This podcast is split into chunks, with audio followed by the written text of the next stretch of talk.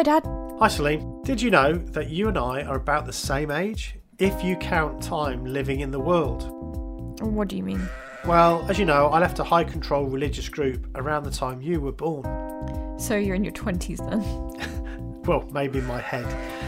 The thing is, though, because I had all of my beliefs about morals, science, politics, religion, philosophy provided for me, I spent the last 25 years trying to work out what I should think about a whole bunch of stuff and work out what's going on. No one knows what's going on, Dad. Well, I think it's about time we did.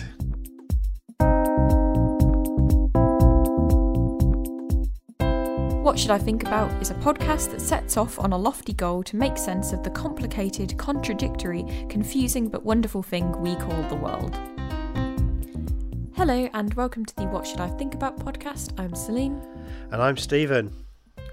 and this week we're trialing our little like bonus mini episode where we talk about Hmm. something related to the main podcast episode on this week's Supernatural, but we, you know, review some kind of some kind of media. Yeah, so we're going to look at Red Lights today, which is the film we mentioned in the podcast, isn't it? Yeah. With Robert De Niro, Cillian Murphy, and Sigourney Weaver. Yeah, so it's a 2012 film, so it's actually older than I believed it to be. Um, But really, really good still, but obviously, you know, not a work of perfection. Um, however, one thing I did notice, I was looking it up a little bit, is that it was a um, Sundance film. Oh, really? Yeah, and I was like, that makes sense. It feels like a Sundance film. Do you know what I mean? Why? Tell, tell me why you think that feels like a Sundance film. So Sundance is like a, a independent film festival for Mm-hmm. new writers, isn't it, or new filmmakers? Yeah, it's kind of just it just feels like it in terms of like it's that kind of energy. Do you know what I mean? It's not like Yeah. it's not a traditional blockbuster. It makes sense No. that it premiered at Sundance. Um I think, you know, films that premiere there and, and get buzz there then take off quite well um, Mm. outside of, of that. I think Moonlight might have been one of those. Um, Yeah. Things like that. So kind of stuff on that could just be on the fringes and no one might see, but gets picked up really well um, at Sundance. Obviously, this has got big actors in it and things like that, but that still happens. Um, there's lots and lots of occasions where big actors just choose films because they want to be in them and they have their big bread-winning blockbuster films. Mm. Yeah, of course. Pay the rest of that. So Yeah. I mean, we don't know the situation there, but it did feel like a Sundance film, and that made a lot Okay. of sense to me. That's interesting. Okay, so um, Mm. shall I give a quick overview of the of the plot? Yeah. So tell them as this about this Sundance film. Okay, so we've got uh, the main characters already mentioned the actors. So we've got um, Cillian Murphy is playing Tom Buckley, who's a who's a physicist, um, apparently brilliant. Doesn't really it doesn't really make sense why he's in this sort of situation working with Margaret Matheson, played by Sigourney Weaver, who is a psychologist, and she's really a bit of a um, investigator into apparent psychic phenomena. She calls She's a bit of a professional a professional skeptic, doesn't she? professional skeptic. Yeah, she's a debunker, isn't she? Really, Mhm. she goes around to various different um, claims of psychic phenomena, and she basically, you know, dumps on them, um, and she enjoys it. Um, but there's a we get to know a bit of underneath why she's doing it. I think to some degree, so that's quite an interesting area that we can talk about. She's got her um, a son that is essentially in a in a coma, and obviously there's some there's like a bit of a twisted or tortured desire to think there's something else afterwards but on the other hand she wants to be sure. So she's but she's a skeptic essentially. She's a scientist. She's looking for evidence and she she Yeah. doesn't find it. Um, and then we've got uh, Robert De Niro who is a um, a kind of well-known entertainer stroke medium stroke psychic who there was an event earlier in his career where somebody died, and we, we get to know that uh, Margaret Matheson, the Sigourney Weaver character, um, was investigating him at the time, and it's all been a pretty unpleasant experience. And Silver is in, inactive for quite some time, and he's coming back basically. So this is what's happening. Um, so they're the three main characters. There's some supporting uh, characters, but um, but yeah, the story is really around these uh, Tom and Margaret's um, Tom ends up with a girlfriend who is played by Elizabeth Olsen, called Sally Owen, who also forms this little team, and they're basically going around uh, finding the truth behind Mm. various so-called um, psychic phenomena. So that's Yeah. that's the setup of the story. hmm So then, if we sort of just jump in straight away with the characters, I suppose. Yeah. Um. So obviously, yeah, like you said, straight away we've got our main man, um, which is Tom, the character, the physicist Tom. But then you've also got um, you know, Margaret Matheson, but she isn't in the whole film. It's more about him, realistically. Hmm. Um, she's only in half of the film. Yeah. Um, but you know, but for for for reasons. but um, so but Margaret, it just seemed like it's going to be a two-hander at the beginning, and almost like Margaret is more important. Um, but it ends up sliding over into being more Tom's story. But Margaret is this professional skeptic. She's um, you know, been doing this for years. Um, but when she was younger and her son was a child, he was playing and he fell and he hurt his head and he Hmm. um, has slipped into a coma and has been in that for all of that time. It seems like for years and years, probably decades. He's an adult now. Um, Yeah. You know, he's a grown man, but he wouldn't he wouldn't know. And I mean, if he did come back, wake up. I mean, what? what yeah, it reminded do? yeah, it reminded me of a film that um, we we should do another review of because it's a Mm. great film. I've told you about it before. It's called The Mind of Mr. Soames. Mm. Uh, it's a very old film. I think it's black and white, um, Mm-hmm. but it's got Robert Vaughn in it, and um, oh, I forget his name now. He's a really well-known actor. Anyway, um, he plays a, a, a guy who's who literally was in a coma from his birth, and he grows to be a thirty-year-old man, um, and then. And they wake him up somehow. They find a way of waking him up. So it's about this this adult in a or this child in an adult's body, and it kind of reminded me of that. Just like you're saying, if this guy wakes up, what what is he going to be like? And there is no in the film. There's no explanation as to you know how why she's been able to keep this person in this situation for so long without you know switching the machine off. I don't think that would be allowed now. Yeah. So so yeah, that's that's Margaret. So so we yeah we get to know a little bit about her motivations, don't we? So do you think that Margaret is um, trying to find that there's more to life than this life because of her son? Do you think that's what's happening? I think that would be nice in if I it, to to use it in her sort of terms and beliefs. Yeah. I think I think she's pretty settled in the fact that nothing is none of this is real. But if it happened to be, that would be nice. Yes, there's two parts to a brain, really, isn't there? Mm. There's one that is the scientist, uh, the skeptic, who is essentially trying to um, debunk all these charlatans. But then there's this other side of her, this part of her that is, I guess, still maybe holding out some hope for her son. So she's Mm. in the right field. If she's ever going to find anything out about that, she's in the right field to find that out, isn't she? Yeah, and I think, like I said, I think she's kind of resolved to accept Mm. that, but yeah. it, it would be nice. Do you know what I mean? Um, Yeah. When Margaret's character is having her like last scene, she talk she recalls a moment where she was do- she was on a panel where she was trying to disprove Simon Okay. Silver. Yeah. Because remember this happened before, Yeah. and um, she was on that panel. However, um, it was on TV in front of hundreds of thousands of people, presumably, and she he says to her, "I see a boy behind you. He's asking you to let him go." And Right. she is stunned to silence, even though it's not quite right because her son isn't dead. He's just in a That's coma. right. But Yep. she doesn't have anything to say. She has no response, and she's sort of shocked by it. Um, Hmm. But what she's more mad about is not that. She's mad that he, I guess, is such a good performer that he was even able to give her pause. And she's Mm. mad about that. And she says, she says, he made me doubt. And she, when she says that, she's like crying, um, Hmm.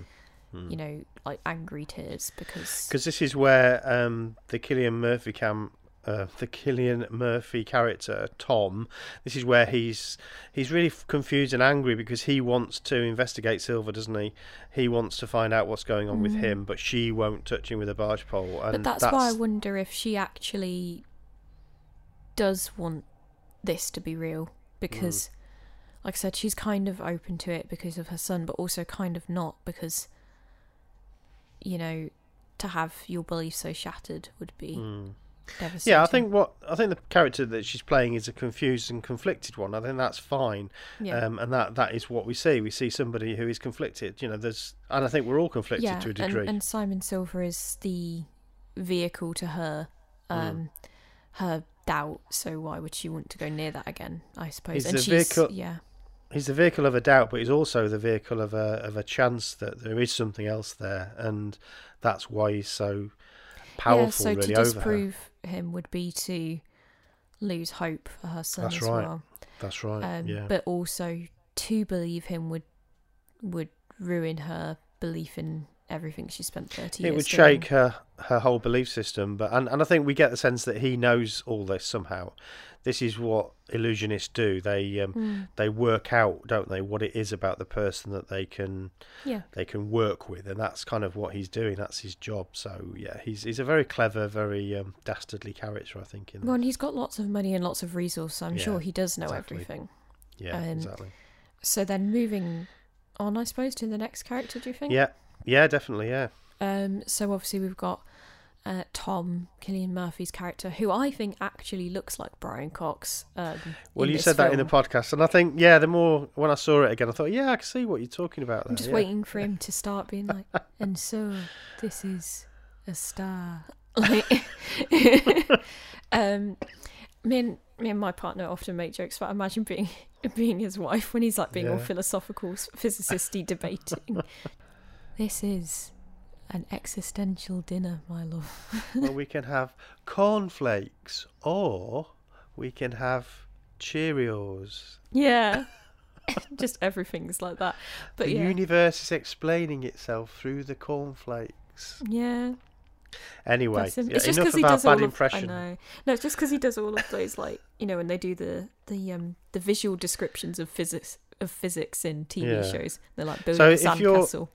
So if you're a listener, because we do, we have listeners in different parts of the world. So if we if you're a listener in anything other than the UK, you may not have heard of Brian Cox, or you might think we're talking about the actor Brian Cox, who is a completely different animal Oh, really? altogether.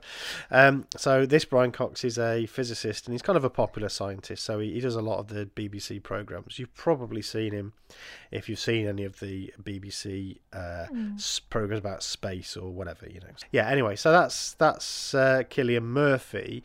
But what what do you think is the main motivation for that character then?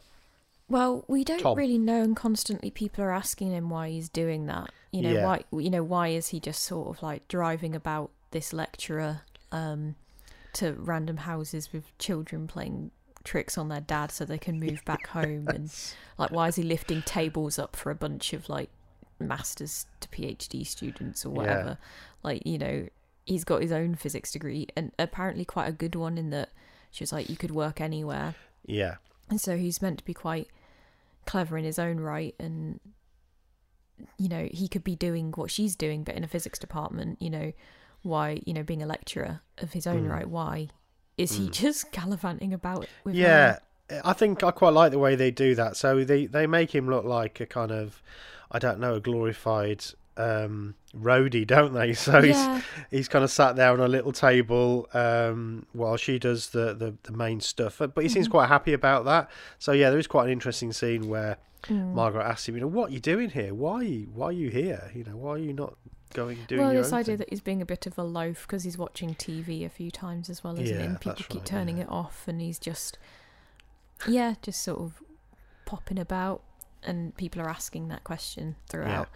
Um, also, he, but then he does seem very invested because you know when she's doing really badly in that Hmm. TV interview, he's just like losing it a bit. Um, yeah you know, and also he he's interestingly sporadic, I suppose, in the film. Um, yeah he's he's often quite stoic and kind of just like plodding about, just following Margaret around. She Hmm. Yeah. finds cases, he goes to the cases. Um, you know, he's he's he's he's fine, isn't he? He's doing his job. He's yeah seems like a decent enough guy. He sees a girl that he fancies. They go on a date. Like every, it seems pretty normal. yeah Um, but then Margaret, I'm going to say what happens to Margaret now. So if you don't want to know, Yeah, so we, we've tried to keep spoilers to the minimum. Hopefully, we've um, we've given you an outline of the film. If you're really interested in the film, you want to watch Yeah. it without and knowing anything kind of major, then you'll have to stop or pause it now and then watch the film and then come back. Because we're It's we're a- 17 minutes deep and I can't hold off anymore on Yeah, certain okay. things. It's um, it's on Amazon Prime currently, um, so that's where you watched it, Celine. I watched Yeah. it on a DVD we've had for many years. Yeah. But yes, you can buy the DVD or you can watch it on Amazon Prime. okay. Go for it. So, um, Margaret dies. Oh no, you weren't quick enough on the pause button. ha ha ha. So Margaret dies, um, and he kind of loses his shit, um, obviously, which is fine. Um, Well, it is, but I think um, the, the, this is. I think this is fine, by the way. But it, it we're confused as to why Mm. he's he's so um, devastated by her death. I think. I mean, yeah, I they could understand have why made, he'd be they could have made up but- their relationship a bit better. To be fair, well, I don't know. I think I think it's pointing to something else, which is fine in terms of filmmaking. I think it's fine. My Mm. point is, I think as a as the person watching the film, we're meant to be a bit confused as to why why is he so, you know, so upset. I think we we would Well, understand why that do he you would think be he is upset. so upset? Well, I think he's upset because I think she represents to him a chance for him to find somebody, and again, major spoilers here, Mm, but find somebody like him. mm, Because what we find out um, in the very last scene, for sure, that but there have been hints of it throughout, is that actually Tom has psychic powers himself, and he's the only character in this film that actually does have psychic powers. So I think he's hanging around with her because he wants to find somebody else who's got those same powers, so it can help him explain himself. mm. That's that's my understanding of the film. It's his journey to try and understand himself, and she represents that. So when she dies, it's kind of that's his last chance gone. That's that's my understanding of. I mean, obviously, I think he loves her as well as a kind of mentor. I think he he's got that. He really cares about her, so obviously that's going to make him sad. But I think the extra bit is this is this feeling. I think personally, in the moment when she dies, I think he is just grief stricken. I don't know if it is Mm. to do with that, and also I think he does feel guilt that he didn't tell her things, um, and that the last thing he did was shout at her and berate her, and then she died, and then Hmm. he'd not told her things that he probably promised himself he would one day tell her. Um, so I think he's upset about that. Um, or you could read it in a different way, and this is just the catalyst for his spiral into his own insanity, where he's so we, you know you could take the film as what it tells you, which is Tom is actually a psychic, Yeah, or you could read the film that Tom isn't a psychic. Tom has just started to believe his own delusions. Yeah, um, because of potentially, you know, going through a really traumatic grief experience, you know, where there's a lot of talk about, you know, Silver having having killed that other man that was investigating him. So maybe he's just going into a pit of delusion and despair and grief-stricken madness because, you know, there is the chance that none of this is actually real. It could all be in his head. That is a, you know, I think that's an interesting reading. I, I must admit, I'd not seen that, and um, Mm. I, I didn't. I didn't see that. I, I saw it the way, I guess we were we were Mm. led to see it. Um, so I, uh, that's my understanding. But yeah, I think you're right. There is a there is a possible reading of, of what you just explained, and um, I quite like that. It makes me think the film is better now than I did because of what you Yeah. said there. Yeah, I think I don't know if that's necessarily what the writer was going for, but if I take that reading, I think the film is infinitely better because, Yeah, and the reason I took that reading is just because of what um, Margaret says in their last meeting as well, Mm. where she says there are no real psychics. There are Mm. people that lie, and there are people that sort of believe their own lie. yeah, Um, you know, there are deluded people, and, Yeah. there's nothing in between. There is no real psychics.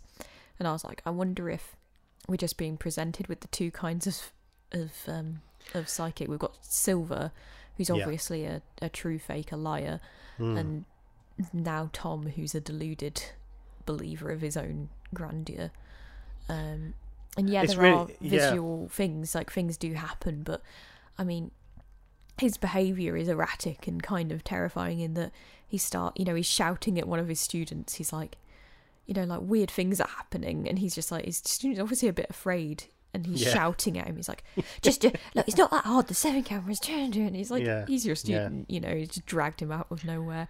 Um, It's a very good point, and um, uh, the more I think about it, the more I, I think, yeah, there's there's something in that. I mean, this relates to the podcast we we were talking about the supernatural, and you gave me some examples of things that Mm. Yeah. had happened and Mhm. stories and everything, and I I said, well, actually, what you know, what did happen here? You know, we've got a child giving a story, Mm-hmm. and we've got this or that, and actually, if you think about the bits of evidence that we're presented with in the film these are all very circumstantial things that and and uh, you know okay some birds uh, fly against a window well that does happen from time to time yeah, um, we've got um, things that that pop you know um, electrical equipment that pops well Mm. that doesn't you know how but and also we like people we do are sleepwalk, so there is the chance that Yeah. he wrecked his own house because he's obviously starting to Mm. believe things. Second, secondary. I mean, you know, we do have. It is obvious that Silver's manager sends a hitman out against him Yeah. to just beat him up and teach him a lesson. So I mean, Mm, you know, there's entirely the chance that there's been a bunch of things Yeah. happening like that, and that's the final straw. And they're like, "We'll Mm. fight. We'll just beat him up then." But they were trying to just freak him out first. yeah Do you know what I mean? yeah. Like, they could easily be the people that were, you know, leaving a bird at his doorstep or like Mm. Just trying to scare him. You know? Yeah, and, and if that is the case, then Silver, his last kind of few words to Tom are very, very clever because Mm. he's he's drilled into him now, just like he did with Margaret, because he's worked out that Tom actually believes his own Mm. um, psychic ability, and, and Yeah. Silver is, is playing on that because Mhm. a lot of the effects that we saw at the end of the Mhm. film were were what Silver had been doing in his other Yeah. obviously done through normal physical means, but that's what he'd been doing in his Mhm. other shows. So maybe that was all part of the show. Um, but he recognised that um, that Tom was, you know, was starting to believe his own hype. I mean, it is a yeah, he was starting to stretch it a bit, I guess. But yes, you could, you yeah, could you could have say that, that. I mean, it doesn't even have to be at the end that Silver.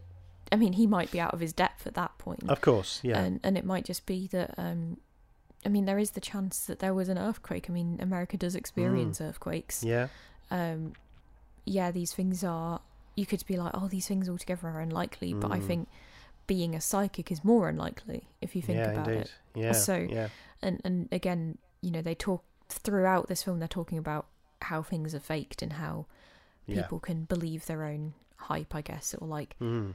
you know, just simple things like a Ouija board. It's everybody's slight movement that move it, and no Mm. one knows that, but it's happening. So I mean, there's lots of things like that that add up. Um, Yeah, no, I like that. I'm going to watch it again. I think now with that um, with that idea, and that's interesting because looking at some of the reviews that I've uh, that I read on the Mm. um, on the film, a lot of people were very disappointed by that ending because they thought it essentially. Well, somebody said it felt like the director had died and and J.J. Abrahams had taken it on. mm, Um, and I see what they mean, but but that's only if you take the reading, the obvious reading of the film, like we've uh, we've talked about. But if, if you, you go, take it literally if you take what it it, tells you, uh, exactly. But if you look at it like you've just described, then actually it's a it's a very clever ending. It makes you Mm. Makes you think a bit more closely. So yeah, Yeah. I think I think that's good. Yeah, okay, cool. Um, and one other thing to mention as well, Mm. which I think plays into that reading for me, is the fact that he just goes absolutely like ballistic on um, the other um, lecturer. I can't remember what's his name. The Paul Shackleton, the, The Toby Jones Shackleton. character. Yeah, Toby Yeah. Jones plays Paul Shackleton, who's another um, kind of parapsychology uh, professor, or Yeah. he has his own little department. Doesn't he? And um, you know we've seen him throughout, and he's ended up getting onto this Silverman um, research experiment thing where they're going to try and yeah Mm. they're going to try and prove Mm. if he's real or not. Yes. Yeah. And um, Tom comes in and he's like literally like whacking him about a bit to be honest like pushing him against Well, walls and scrubbing him on the head and like you know what it's I mean It's like- ridiculous. uh, I think this is the bit of the film that I, I did feel like it had um, kind of gone off into a little bit of farce. I mean, firstly, you wouldn't if that had happened in any institution, then Tom would have been uh, marched out at Well, I think least he would have been on a put in prison. sabbatical. I think he'd be on a sabbatical because they'd be like, ah, he's obviously having a mental break after the death of Margaret. We'll put Yeah. him on a sabbatical. But nah, it's all right. He can just berate one of his students to watch seven cameras and find the truth. Yeah, and I mean he physically assaulted um, the the the The Toby Paul Jones Shackleton character, didn't he? character, Yeah. Mm. Yeah. Um, so yeah, but but again, if we obviously there's a bit of realistic or artistic license being Yeah. taken there, but um, but if we think about it in terms of character, it felt really out of character for the character that we thought we had. Mm-hmm. Yeah. But maybe again, if we if we apply your reading, which is Mhm. that he's he's slipping into a more delusional state yeah. as he goes, then then that feels actually a bit more like you could imagine that happening. Mm. Yeah, I mean, I didn't like the Paul Shackleton character. I thought it was. I understood why the writer needed him there, but he seemed too fawning for me and um, and too uh, weedy when it comes. To He was a bit of a simp, as what I think the internet would call him. Yeah. Never heard of that. What's that? It's when you're like, or like, oh, you're like clambering for a certain person, like he kind of simps for Margaret. I think Uh. would be the sentence, like very like, Okay. oh, tell me, I tell me, I've done it, Margaret. I, I, you, you know best, but I think I've done it, Margaret. you know. Yeah. Um, There's a there's a couple of scenes in there I want to talk about as well, but we'll come back to that. Um, Mhm. one of them though was um, was the the glasses thing when he's Yeah. he's thinks he's found a, mm, uh, somebody who's got psychic abilities and, Mhm. and it's because he's got his glasses on. Now that seems like again as a scientist, you think um, surely he he seems less that. of a scientist and more just an excited child. You know, he's He just like, does. I've done it, Margaret. Yeah, it's like, no, you've not, yeah, Shackleton. exactly. yeah, uh, yeah, the phrase um your oh what was it when he's like take your over um compensated or whatever the phrase is take that overcompensated head of yours and get get me in that room but he basically is just like portrayed as this dude that apparently gets loads of money to just read cards and see if people are psychic but um and they obviously don't like him much Yeah, he's he's um yeah he's not a very likable character, is he? Okay, so any other characters we need to talk about um, Mm. Yeah. that relate to the story? or did you want to talk about those instances you said there's a couple scenes you wanted to talk Okay. about with shackleton but Um, yeah, so that that was one, and I I I'll, I can't say for definite, but I think that that might be referencing an actual experiment that happened mm. because they do that for definite um, in the in another part of or earlier on actually in the um, in the film.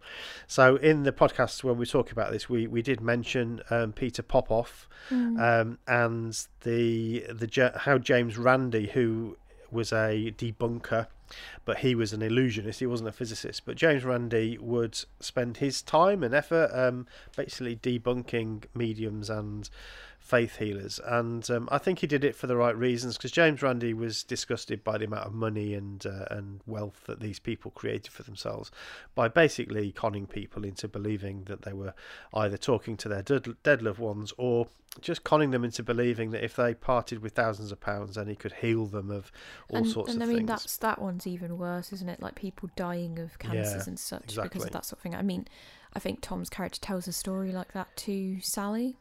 Yeah. Does he say it's about his mum? Um, I'm not sure, but I was gonna I was Yeah. gonna talk about the the scene.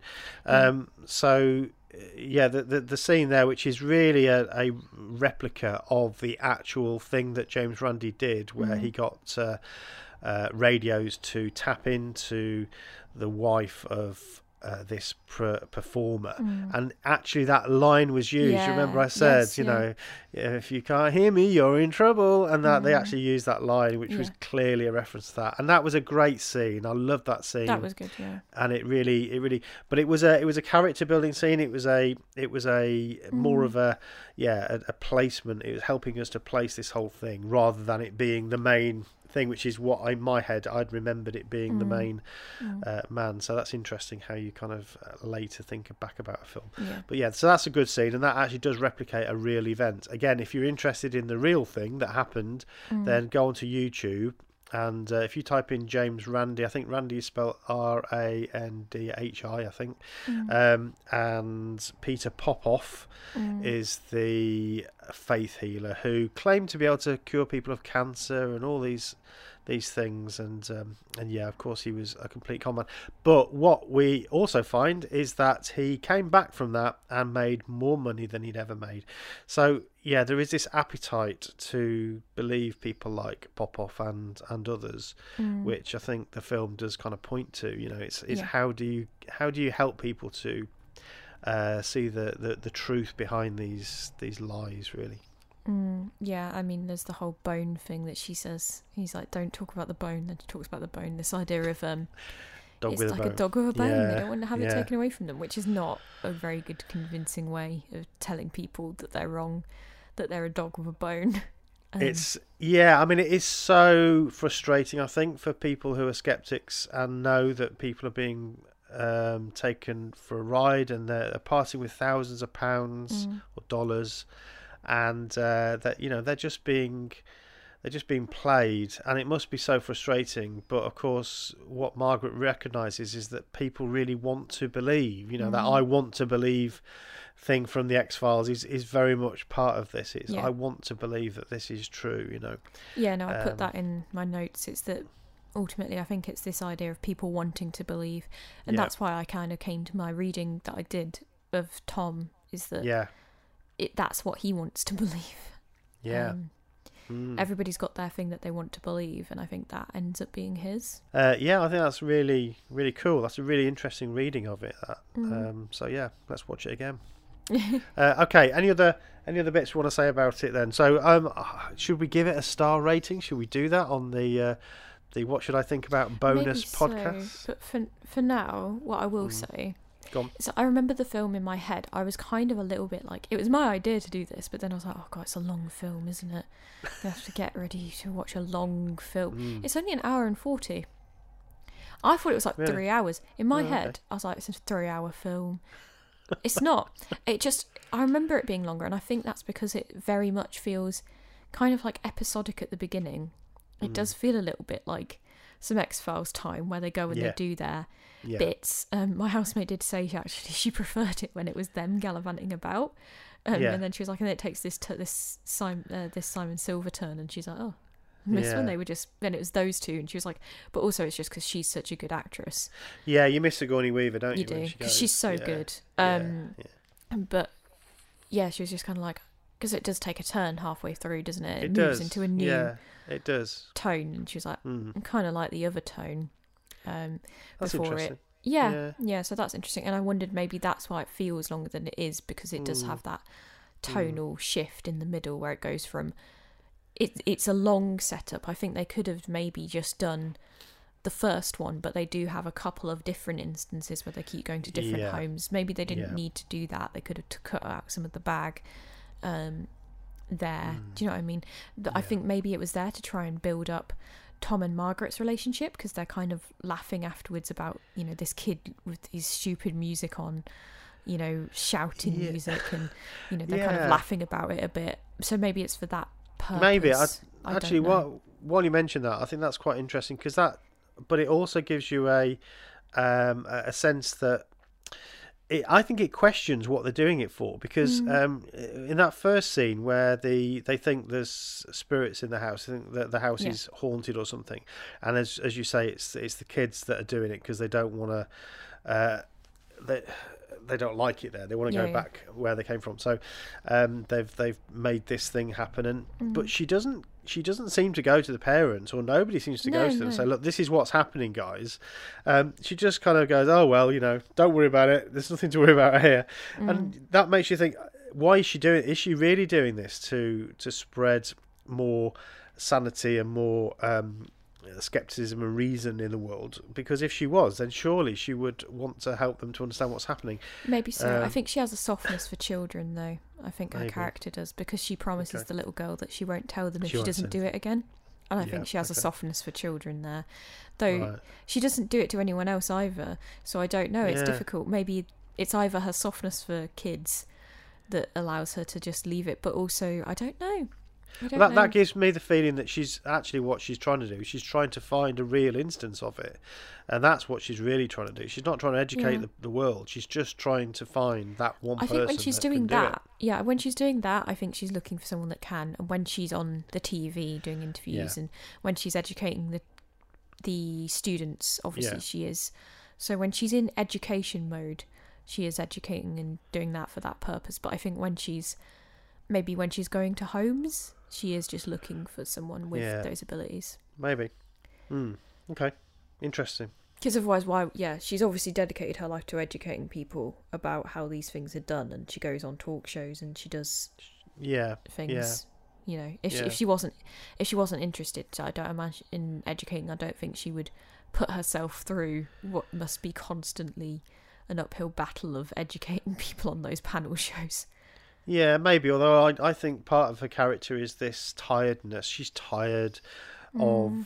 of. Um, maybe she started out as a, you know, as somebody that wants to educate the world, but she's tired. She's she's Yeah. been doing this for so many years that now she's kind of given up on that, and Mm. she's just basically just trying to find. Yeah, she's got a job. She has to earn a living, but um, she teaches kids. But you know, does she really? You know, is that her passion? No, her real passion is to try and find the one person that can give her some hope about her son. That's what I Yeah. think her motivation is. Mm. Uh, right, okay, so that sounds to me like we're kind of at the end of this, unless there's anything else you want to say. Yeah, I suppose we could finish on. Um, do you, do you want do you want to give it a so many out of sheeps? I Yeah, don't know. do. Oh, yeah, definitely. How many sheeps out of ten? Mm, Yeah, ten That's- sheeps out of ten. sheeps yeah. out of ten. Okay. Yeah, how many sheep out of Um, ten? Hmm. Hmm. For this movie, you're going to give it a. I think I'm gonna give it a seven point five sheeps out of ten. 7.5 sheeps out of 10. Mhm. Um, I would actually agree with that. I'm going to give it the same, 7.5. That's that's really where I would go. and that's yeah. mainly, I think, because of my like new creative reading. Um, I think if not, I'd probably have to take it. If if I take it flat as what it is, it would take. A, I'd knock it down to maybe six sheeps out of ten. Okay, but Just yeah, because. I, I think you've given but it a I'd like, extra I, but I'd like to give it the extra because movies are what you bring to them as well as what they are written Yeah. as plain on the screen. And I think Mm. death of the author. Yeah, so you've used that phrase a few times. Um, as a, uh, you know, as a media graduate, Mm. you know what that means. You just want to explain that to everybody else. Sure thing. So, um, Death of the Author is the title of a paper written by Roland Barthes, um, or Barth, I don't know. Um, basically, it says that. Um, so traditionally, a lot of the time in, in reading of texts, it would we call texts as in like films, movies, whatever, books. You would very, very much heavily pull from the author and what their life was and what they were doing and why they would have written that. So, Mm. for instance, Frankenstein um, uh, often was described as it's because she's a woman and she'd experienced miscarriage or child and, Yeah, and childbirth and so on and so on, and that's you know played a lot into that. And at the time, they were doing stuff with electrics, so Mm. you know that's played into there and God and all this. Um, uh, so that, that's what kind of informs a lot of that reading, whereas you could just pr- completely ignore the fact that she's a woman, ignore the fact that she ever had a miscarriage, ignore the fact of electric was going on at the time. What do you personally take to it? What do you Mm. read from it with complete freedom to take anything? yeah, So we can just completely read the film as it's about a man that's a psychic that's hiding that he's a psychic until at the end when he reveals that he is in fact a psychic. Or we can take it as a personal reading with our own views applied to it and say, um, you know, and, and also yeah, and and we we might look and see, oh, was the author religious? Is this a religious allegory? You know, is this Mm. based upon their views? Or we could say, Oh, personally, I think it's a man falling into his own delusion and going mad, and I don't Yeah, need so- to find out about the author. Yeah. So basically, uh, you're looking at a film or you're reading a book, saying, "I don't care about what the author was trying to say in this piece. I'm going to put my own meaning upon Yeah. it." So that's what yeah, Death of the Author. yeah, exactly. means. It's this idea that once the text is out in the world, it is the world that gives it meaning, not the author. Yeah. Cool. All right. Okay. So, um, yeah. So that might be the way that you've read it, or um, I still think now you've said all that. I Mm. still think it might be that the the uh, the, the filmmaker was hyper clever actually, and and that is part of what they were trying to Yeah. do with that piece. So and, we and don't. that's the thing we just don't know. We don't know. um, don't. I I did try and look up after the fact about more Yeah. about him, but I couldn't find much Mm, about him. Okay. Uh, this was his last big film. Um, Oh, right. Yeah, and he did a couple of things uh, a few years prior in the early 20 um, sort of noughties, but Yeah, uh, this was 2012 and I can't really see Okay. anything else since then from this writer. Interesting. Um, so yeah, interesting. Okay, so seven point five. Um, yeah, I still think it's a it's a really good watch, and it relates very much to some of the themes that we talked Yeah. about in the other podcast about how you might test psychic ability and so on. So I think that does quite a good job of all that, um, and it raises some lots of interesting questions. So Mm. um, yeah, good. Well, thank Nice. you very much. This is our Thank you. first kind of film review bonusy one. We we did the Queen's Gambit as a as one a few weeks ago, but that's kind of sits on its own. Mm. So what we're going to try and do is is find um, like little partners um, or little bits of media Mhm. that we can tag on to an episode. So Yeah, we're going to so try for and instance, do that, I think what might be a good one is we did do a podcast on veganism. Might be good to for me to reread a book called The Vegetarian, which is a Korean translated English book. Um, very good translation. Um, was entered or won. I can't remember the Man Booker Prize. Mm. Really, really good.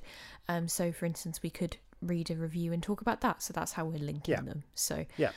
Um, Yeah, so we're going to try and do that for um, whichever episodes we can. We can't promise we're going to do one for everyone, and it depends how popular this is. You know, it could be that people just don't care what we think about these movies, so we may or may not um, do them. But um, yeah, hopefully, if you like it, we'll we'll do more.